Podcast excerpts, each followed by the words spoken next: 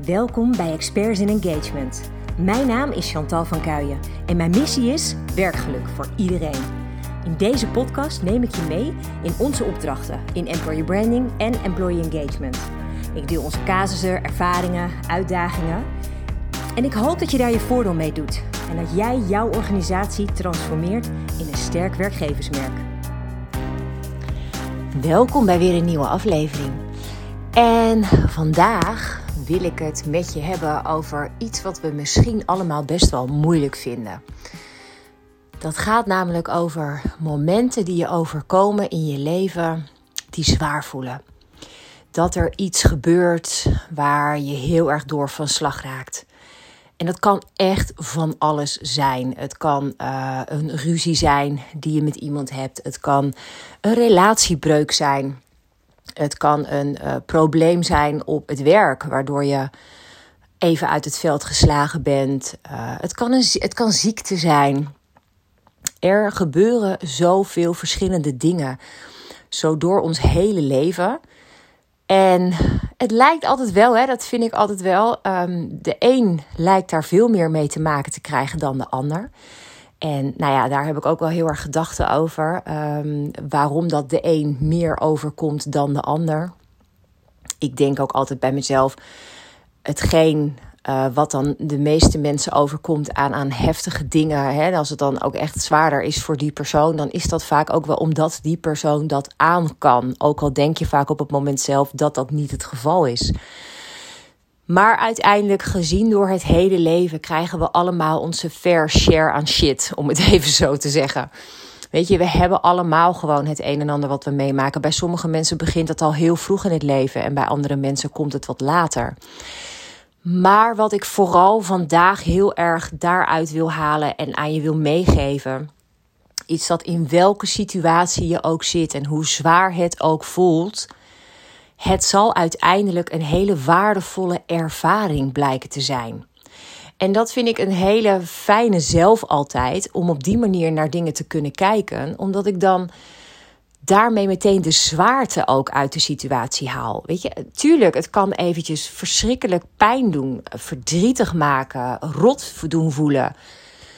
Maar op het moment dat je voor jezelf kan zeggen: van joh, dit is gewoon een hele pijnlijke ervaring. Maar daar word ik wijzer van op de langere termijn. Dan haal je een soort van de pijnlijke angel eruit. En dat is al zo'n groot verschil. En wat ik heel erg mooi vind zelf aan dit soort dingen, is dat juist die ervaringen je vormen tot wie je bent. En dat is heel gek, hè? Ik kijk daar heel vaak op terug in mijn eigen leven. Dat ik denk, ja, ik heb best wel wat dingen meegemaakt die me ook heel erg verdrietig maakten.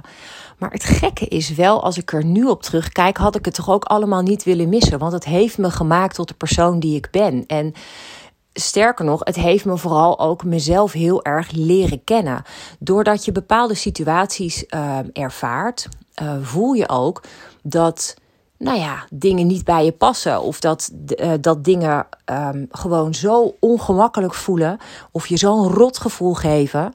Dan weet je in ieder geval wat je niet wil. En daaruit kun je dan ook weer een boodschap halen wat je bijvoorbeeld wel wil.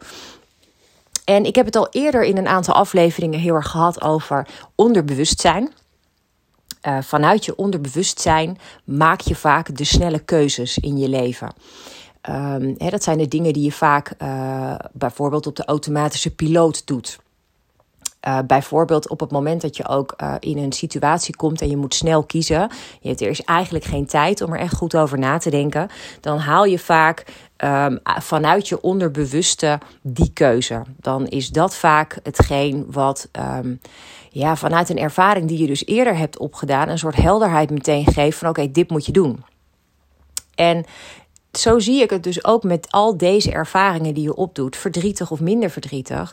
Het zijn allemaal ervaringen waar je, als het goed is, ook dingen van leert. En dat sla je allemaal op in je onderbewuste. Dat worden dus weer van die ervaringen waar je later in je leven ook weer uit kan putten. Nou is het wel zo dat er natuurlijk ook een hoop mensen zijn die iets drie, vier keer mee moeten maken voordat ze er de les uittrekken. Voordat ze denken, oké, oh wacht even, dit was niet handig. Oh, dit heb ik eerder ook niet handig gedaan. Maar ik ben er wel van overtuigd dat je uiteindelijk die les wel eruit haalt. En dat je uiteindelijk dus wel verder gaat komen um, en, en dus echt meer ervan leert. En dat vind ik zoiets ongelooflijk moois. En ja, weet je, ik heb ook wel echt, wat ik al zei, ook wel momenten gehad, uh, bijvoorbeeld in het leven, dat ik me heel eenzaam voelde, omdat ik het idee had, nou, dat ik niemand om me heen had die mij begreep. En nou, eerlijk heb ik dat nog steeds wel eens af en toe, behalve dat ik nu een, een soort van soulmate heb uh, in mijn leven, Dennis. Um, ja, die echt wel heel goed snapt waar ik vandaan kom en, en wat ik voel en wat ik denk en waarom ik dat voel en denk. Maar in het verleden voelde ik me daar heel erg vaak best wel alleen in staan. En het gekke is dat naarmate ik ouder ben geworden, ik daar niet meer zozeer ook dat als moeilijk zie. Maar ook dat als waardevol zie. Want ik zie namelijk ook wel in dat ik vaak juist momenten alleen nodig heb om eventjes nou ja, dichter bij mezelf te komen. Om even meer inzicht te krijgen in wat ik nodig heb en wat ik wil gaan doen. Um, en ik heb ook heel veel contacten gehad in mijn leven. Dat waren dan de meer oppervlakkige contacten, waar ik uiteindelijk ook helemaal niks uithaalde. Uh, en wat me dus bijvoorbeeld alleen maar heel veel energie kostte. En ik heb er bijvoorbeeld nu van geleerd dat ik soms beter alleen kan zijn dan dat ik vastzit aan iemand die me energie kost. Weet je, dus dat vind ik een heel waardevol inzicht. Nou, en ik denk dus dat op die manier er heel veel dingen in je leven kunnen zijn ook is het eh, al heel jong dat ik ehm, echt al vrij vroeg te maken kreeg met mensen die uh, overleden in mijn omgeving. Um, mensen waar ik echt wel heel erg op gesteld was. Um, ook vanuit familie of nou ja, bijna familie. maar ook als middelbare scholier dat je al in de situatie komt dat je leeftijdsgenoten verliest. En ik heb dat altijd wel, ja, ik weet niet, heel interessant ook gevonden. Waarom gebeurt dat? Um, en het heeft mij er wel toe gebracht dat ik bijvoorbeeld um, heel erg anders denk over het leven dan de meeste mensen. Ik heb bijvoorbeeld niet, ik ben niet bang voor de dood. En hoe komt dat? Omdat ik uh, er echt heilig in geloof dat er meer is dan wat wij kunnen zien hier op aarde. Dus ik geloof erin dat uh, mijn vader, die inmiddels al in 2010 is overleden, dat hij nog steeds bij mij is. Um, en het, het meest aparte daaraan is dat uh, ik, ik ben daar ook heel erg. Weet je, het geeft troost. Ik ben daar heel erg in, in gaan geloven, omdat ik dus mensen verloor. En ja, ik wilde er gewoon meer over weten. Wat gebeurt er dan? Iemand overlijdt. En dan, weet je, wat, wat, wat is er dan daarna? Dus ik ben daar heel erg mee gaan verdiepen. En ja, een beetje in aanraking gekomen. Ook met dingen als mediums, um, de paranormale wereld. En dat fascineert me echt bijzonder. Ik vind het gewoon heel speciaal als ik zie wat er allemaal daar nog is wat we niet kunnen bevatten. En dat heeft dus echt een enorme extra um, uh, ja, vlucht genomen op het moment dat mijn vader dus overleed. En het bijzondere was ook dat ik op dat moment ook best wel wat dingen heb ervaren die, um, ja, die, niet logisch waren, die niet. Um, zomaar konden. Uh, nee, ik heb het eventjes over knipperende lampen. Ik heb het over in bijvoorbeeld speelgoed van Jurian, wat spontaan geluid gaat maken als Jurian in zijn bed ligt. Er zijn gewoon dingen die uh, bij ons in huis voorvielen. Waardoor zelfs Dennis, die er absoluut niet in geloofde, die daar heel sceptisch in was, zei van ja, weet je, ik kan er niet omheen. Er is meer dan wat wij uh, kunnen zien. Um, en we hebben heel veel situaties gehad waaruit echt wel bleek dat we niet bijvoorbeeld alleen maar met z'n tweeën of met z'n drieën waren. En ik vind dat echt heel speciaal. Ik, ik zie het ook niet als iets engs. Voor mij is het um, gewoon een soort van. Uh, ja, een fijn gevoel. Weet je, het idee dat mijn vader nog af en toe een beetje in de buurt is. En ik heb een beetje het gevoel dat hij dan ook over me waakt. Ja, ik vind dat, ik vind dat fantastisch. Ik vind dat heel mooi. En ik, in, in dat kader zie ik ook wel uh, de dingen die me overkomen in het leven. Ik, ik kan het in een groter geheel zien. Van goh, weet je, waarom zijn wij hier? Waarom, waarom ben je op aarde? Wat heb je hier op aarde te doen? En ik geloof erin, het is heel mooi, want terwijl ik dit opneem. Het is wel heel mooi, hè? Dus zit ik dus achter uh, mijn raam en dan zie ik dus gewoon een prachtig mooie witte vlinder ineens voorbij vliegen. Nou, dat zijn dus van die dingen waarvan ik denk, oh, dat heeft misschien wel een hele mooie betekenis. Ik weet het niet helemaal zeker natuurlijk, maar weet je, ik vind de gedachte in ieder geval heel mooi. Um, maar in elk geval, wat ik dus heel erg mooi vind, is gewoon het idee van, ja, we zijn hier op aarde. We hebben iets te doen, weet je, want anders zou je hele leven gewoon zinloos zijn, toch? Ik ben heel erg ervan overtuigd dat ik op de aarde ben om ook anderen te helpen. Om um, ja, meer licht in je leven te creëren. Om je gelukkiger te voelen. Om zo goed mogelijk in je vel te zitten. Zodat ook zij dat weer kunnen uitstralen naar de mensen om hen heen. Dat vind ik een hele mooie gedachte. En ik geloof er dus ook in dat situaties die ik meemaak, dat ik die meemaak, omdat ik me daarmee ook bijvoorbeeld weer goed in anderen kan verplaatsen. En dat ik daardoor ook een, een gesprek met iemand kan voeren waarmee ik iemand ook echt kan helpen. Weet je, dus voor mij is alles wat ik meemaak een verzameling aan ervaringen waar ik dus uiteindelijk ook mijn voordeel mee kan doen. En als ik dan op het einde van mijn leven kom en ik heb dan dat moment, misschien dat je terugkijkt op je leven. Eh, dat heb ik eigenlijk nu al. Ik zit uh, hopelijk ongeveer op de helft nu. maar dan, dan kijk ik daar al op terug en dan, dan denk ik al: ja, weet je, alles wat ik heb mogen ervaren is uiteindelijk wel iets ook heel moois uitgekomen. En daar geloof ik ook echt wel heel erg in. Dat op het moment dat je het gevoel krijgt dat je op een soort dieptepunt zit, uh, rock bottom, weet je wel, dat je dan denkt, pff, nou en nu? Dan denk ik dat er altijd weer iets moois uit voortkomt. En misschien niet meteen. Weet je, soms vergt dat ook gewoon geduld. Maar ik heb dat dus heel erg met, met het overlijden van mijn vader. Dat was ik, pff, nou ik denk dat het het meest intens verdrietige moment is wat ik heb gehad in mijn leven. Mijn papa was mijn alles. Ik was een papa's kind. Um, en ik keek ook op naar mijn vader met bepaalde wijsheid die hij ook in zich had. En nou ja, weet je dat. Ah, man, het was echt heel zwaar toen hij um, er tussenuit piepte. Tegelijk um, kon ik wel ook al op dat moment zien dat het voor hem de beste weg was. Want hij was gewoon hartstikke ziek. En ja, dat was gewoon geen um, menswaardig bestaan. En ik, ja, ik gunde hem ook wel de rust um, die er zou volgen hè, als zijn lijf het op mocht geven, dat het gewoon klaar was. En ja, dat is een heel raar besef, weet je, dat je iemand dat gewoon wel gunt. Dat je denkt van ja, weet je, het is, het is mooi. Maar het heeft ook direct voor mij, op het moment dat dat gebeurde, het was echt een soort van dit. Weet je wel, hij, um, hij was er niet meer en het, het, het, het, het riep iets op bij mij. Um, is dit nu wat het is in het leven? Wat heb ik nog te doen? En op dat moment begon ik heel erg na te denken over hoe leef ik mijn leven? Ben ik daar gelukkig in? Het leven is vergankelijk. Weet je, wij kunnen allemaal ziek worden. We kunnen allemaal eerder vertrekken dan dat we misschien voor ogen hadden. Hè, om wat voor reden ook. Is het dan niet de bedoeling dat we er het allerbeste uithalen wat er maar te vinden is? En ik zat op dat moment in een relatie waar ik niet gelukkig van werd. Uh, die heel uh, zwaar voelde. En ook daarbij geloof ik nu achteraf dat ik heel veel dingen heb kunnen leren uh, door de persoon met wie ik was. En um, de persoon in kwestie is absoluut geen slecht persoon. Daar gaat het helemaal niet om. Het gaat er alleen om dat wij totaal de match niet waren. Weet je, dat was helder. Dat heb ik heel lang niet willen zien. Alleen, ja, puntje bepaaltje. Daar kon, ontkom ik gewoon, ontkwam ik niet meer aan. Weet je, het was gewoon zo helder dat wij niet het beste in elkaar naar boven haalden. En ja, dat is voor allebei de partijen gewoon geen goed idee. En door het overlijden van mijn vader was ik daar heel erg snel um, in om een knoop door te hakken en te besluiten dat het klaar was.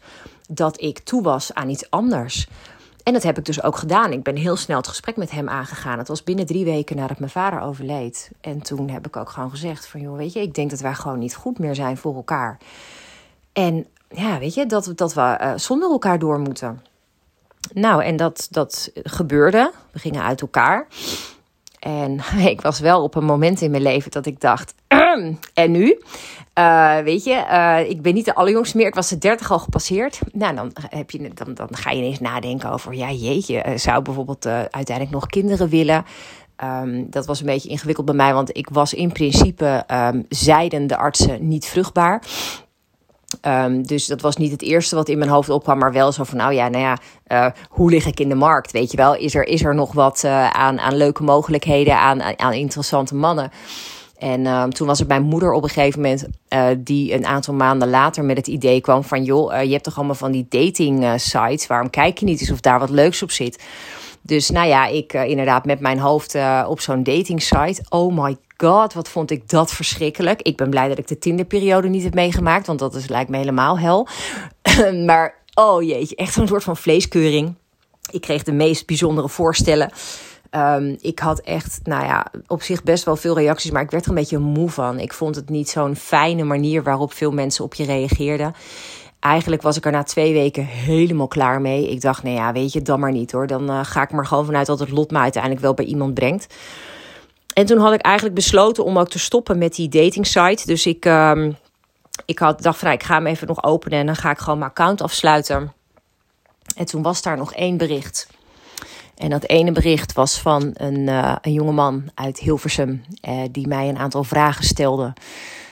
En ik, daar gebeurde iets. Ik, ik, weet niet meer wat het was. Want het was een soort rare klik in mijn hoofd. Dat ik dacht: oh ja, oh, dit is wel interessant. En ik bekeek zijn foto. Ik dacht: nou, ziet er ook niet slecht uit. Dus ik las verder. En uh, nou ja, het was heel apart. Het was mm, alsof ik de, de vragen die hij stelde, de, het bericht wat hij stuurde, alsof ik het zelf geschreven had kunnen hebben. En dat was heel erg bijzonder. En dat was het moment dat ik besloot om alleen nog op deze persoon wel te reageren. Nou, ik hoef je misschien niet uit te leggen dat dat mijn huidige echtgenoot is, waarmee ik inmiddels elf jaar super happy samen ben. Um, dus ja, weet je, uh, in eerste mindere ervaring, um, maar heeft het me toch iets, iets prachtigs mogen brengen.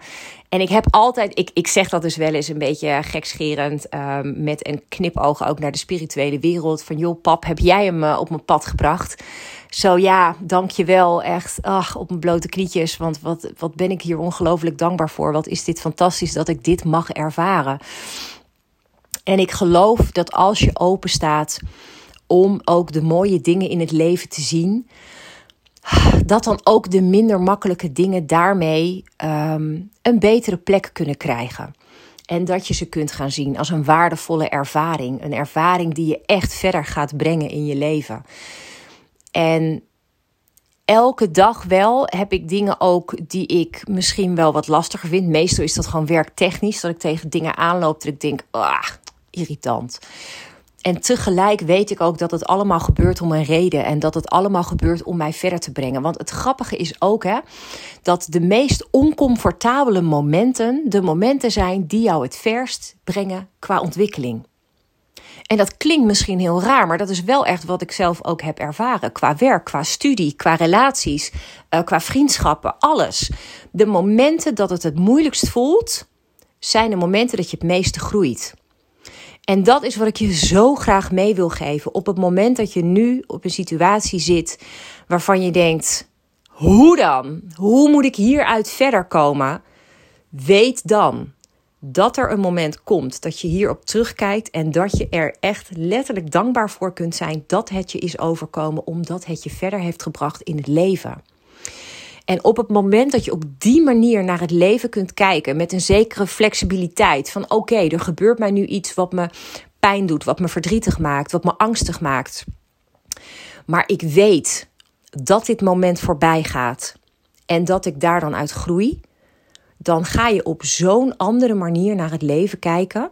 En dan krijg je ook een soort van optimistische inborst. Want dan weet je namelijk, het komt wel goed. Dan durf je er vertrouwen in te hebben dat er altijd een positieve afloop zal zijn. En nee, ik ben niet zo naïef om te denken dat altijd alles alleen maar positief afloopt. want dingen gaan soms gewoon echt ongelooflijk fout. Um, en waar is het hetgeen wat het meest fout kan gaan? Ja, dat is wat mij betreft denk ik toch echt wel het verlies van een dierbare. Maar ook daarbij denk ik, um, weet je, in sommige gevallen is het voor iemand beter om te mogen gaan.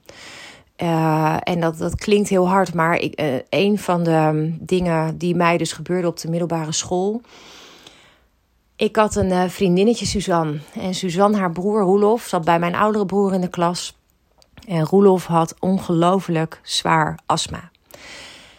zo zwaar dat hij ook echt, nou ja, heel veel dagen gewoon eigenlijk niet normaal kon functioneren. Regelmatig ging Roelof naar Zwitserland voor de, de schone lucht daar, om dan even weer letterlijk op adem te kunnen komen. Maar dit, ehm, ja, ik weet niet, het was zo heftig voor hem. Ehm, dat hij daardoor ook het plezier in het leven niet meer zag. Hij kon een heleboel niet wat zijn leeftijdsgenoten wel konden.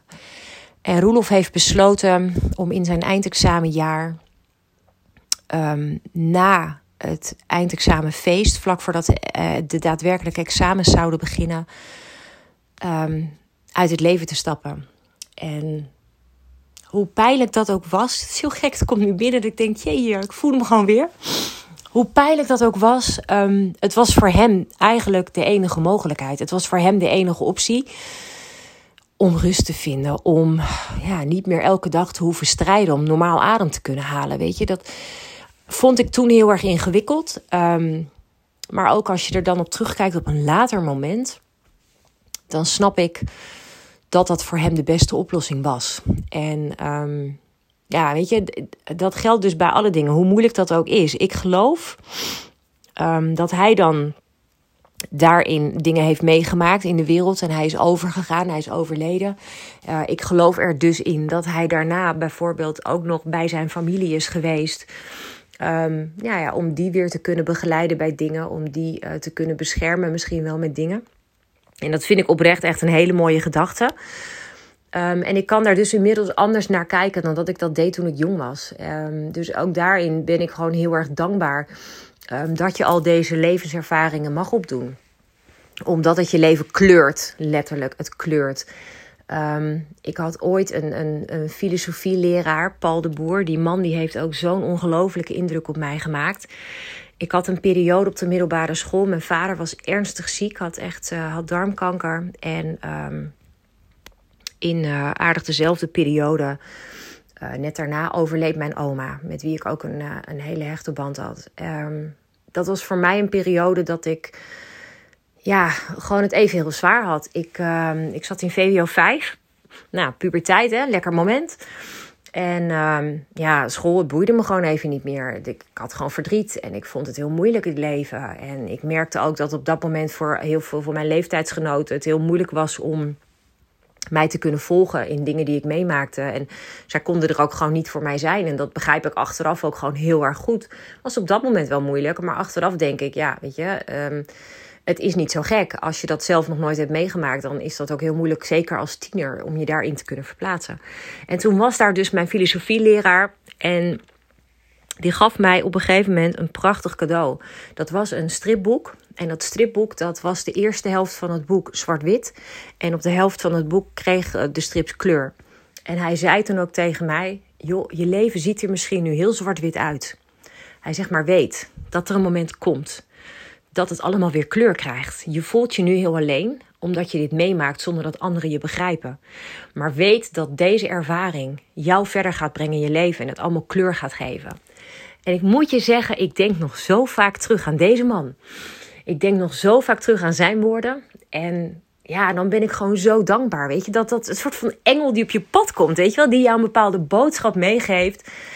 Um, waar je op dat moment zo ongelooflijk mee geholpen bent. En nou ja, weet je, ik heb zo mijn hele leven dit soort momenten gewoon gehad. En maakt dat me een verdrietiger of een, een, een, een negatiever, pessimistischer mens? Nee, absoluut niet. Juist niet. Uh, omdat ik ook wel heb gezien dat ik overal sterker uit ben gekomen. En uh, ja, dat is eigenlijk gewoon wat ik je heel graag mee wil geven. Dat alles wat er dus gebeurt, uiteindelijk jou sterker maakt. Ook al voel je dat misschien nu nog niet. En um, denk eens na over wat je allemaal al hebt mogen meemaken. En wat je dus al gevormd heeft tot de persoon die je nu bent. En durf daar gewoon dankbaar voor te zijn. Op het moment dat je daar namelijk dankbaar voor bent, komen er ook meer mooie dingen weer naar je toe. Trek je het positieve ook aan. Daar geloof ik echt heilig in. Dus nou, dit uh, was een, uh, een, een pittige aflevering, denk ik. Um, misschien wat emotioneler dan ik me vooraf had, uh, had bedacht. Maar goed, weet je, dat hoort bij het leven. De, de bepaalde dualiteit. Uh, je hebt uh, plezier ten opzichte van verdriet. Weet je wel, er is geluk ten opzichte van verdriet. En ik denk ook dat um, licht niet kan bestaan zonder donker. Weet je, we hebben die dualiteit nodig in het leven om ook echt te waarderen als we aan die positieve kant zitten. Dus daar wil ik hem eigenlijk mee afsluiten. En ik wens je natuurlijk heel veel mooie lichte momenten. Ik wens je heel veel geluk en heel veel plezier in je leven. En weet dus dat als dat er even niet is, dat het er ook echt wel weer komt. Super dank dat je wilde luisteren weer naar deze aflevering. Ik hoop dat je er iets moois uit haalt. Ik zou het fantastisch vinden als je dat met me wilt delen. Uh, stuur me vooral gerust een DM via LinkedIn of Instagram. Of nou ja, maakt me niet zoveel uit. Ik vind het echt fantastisch uh, überhaupt dat jullie luisteren. Ah, dat geeft al zo erg het idee dat ik iets kan bijdragen aan deze wereld. Al was het maar door mijn ervaringen te delen. Dat maakt me al heel dankbaar. Dus uh, heel graag weer tot een volgende aflevering. Hoop dat deze aflevering je inspiratie oplevert. Misschien is dit wel jouw nieuwe begin. De start van een sterk employer brand. Of optimaal werkgeluk voor jou en je medewerkers. Maar waar loop jij tegenaan? Welke vragen heb jij? Stel ze vooral via onze website employerbrander.nl slash podcast. Dan kom ik er graag op terug in een volgende aflevering. Tot snel!